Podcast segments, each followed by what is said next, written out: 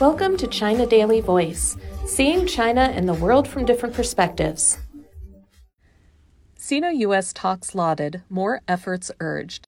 United States Treasury Secretary Janet Yellen's just concluded visit to China showed that the world's two largest economies are beefing up in depth, candid communication to settle differences. But more efforts are needed to yield a significant breakthrough in easing bilateral economic tensions, according to political advisors and experts highlighting that the U.S. crackdown on China's tech industry could slow global economic recovery, they said Washington must give up its zero sum mindset and respond to Beijing's key concerns if any substantive progress is to be made. Yellen ended her four day visit to Beijing on Sunday. During her visit, she met with high ranking officials, including Vice Premier He Lifeng.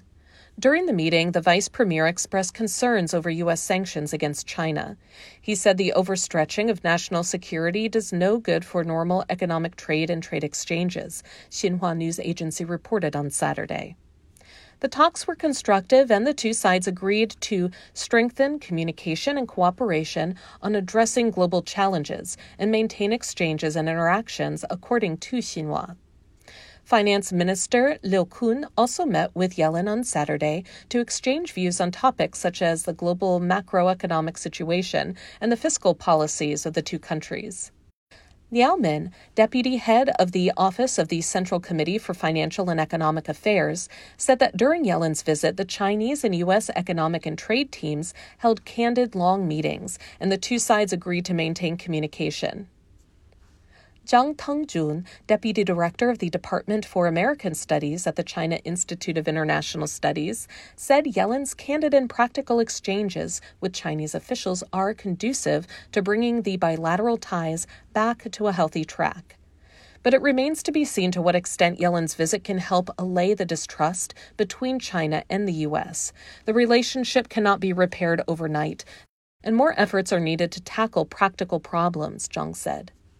Yellen's visit comes as China U.S. economic ties are plagued by broader geopolitical tensions and disputes in multiple areas, such as semiconductor technology, supply chains, and debt problems.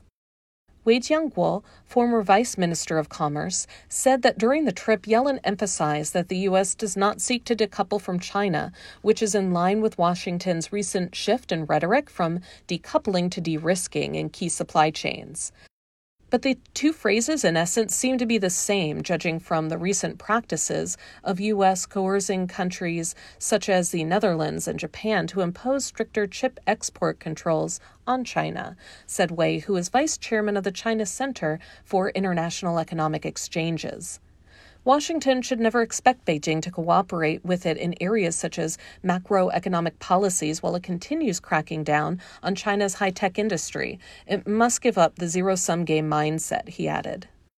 Zhang Lianqi, a member of the Standing Committee of the 14th National Committee of the Chinese People's Political Consultative Conference, the country's top political advisory body, said apart from listening to what the U.S. says, it is more important to see what it does.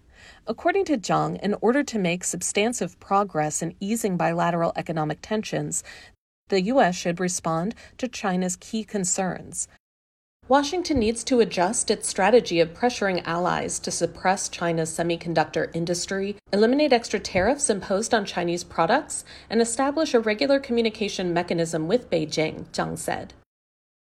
More efforts are also needed to reduce the risk of misunderstanding and pave the way for future cooperation between the two countries in areas such as climate change and debt crisis, he added. The comments come as the world closely watches how China US ties will move forward, as industrial decoupling between the two sides would pose a huge risk to global economic recovery.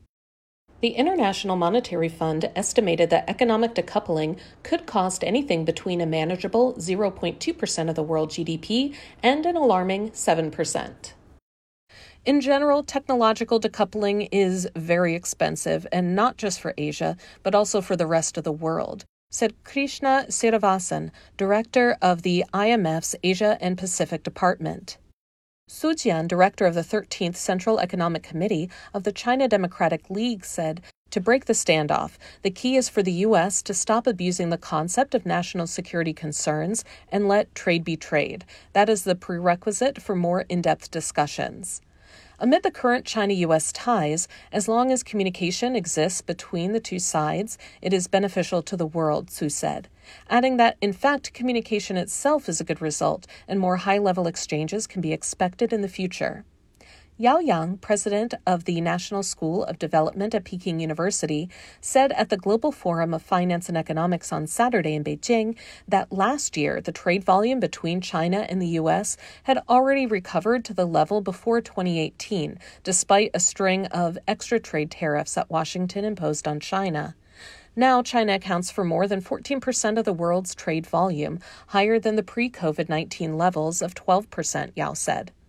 Economist Jeffrey Sachs, director of the Center for Sustainable Development at Columbia University in New York, said a lot of the tension between the U.S. and China arises from the U.S. side. Economics is not a zero sum game, but a win win cooperative game, he said. That's all for today. This is Stephanie, and for more news and analysis, buy the paper. Until next time.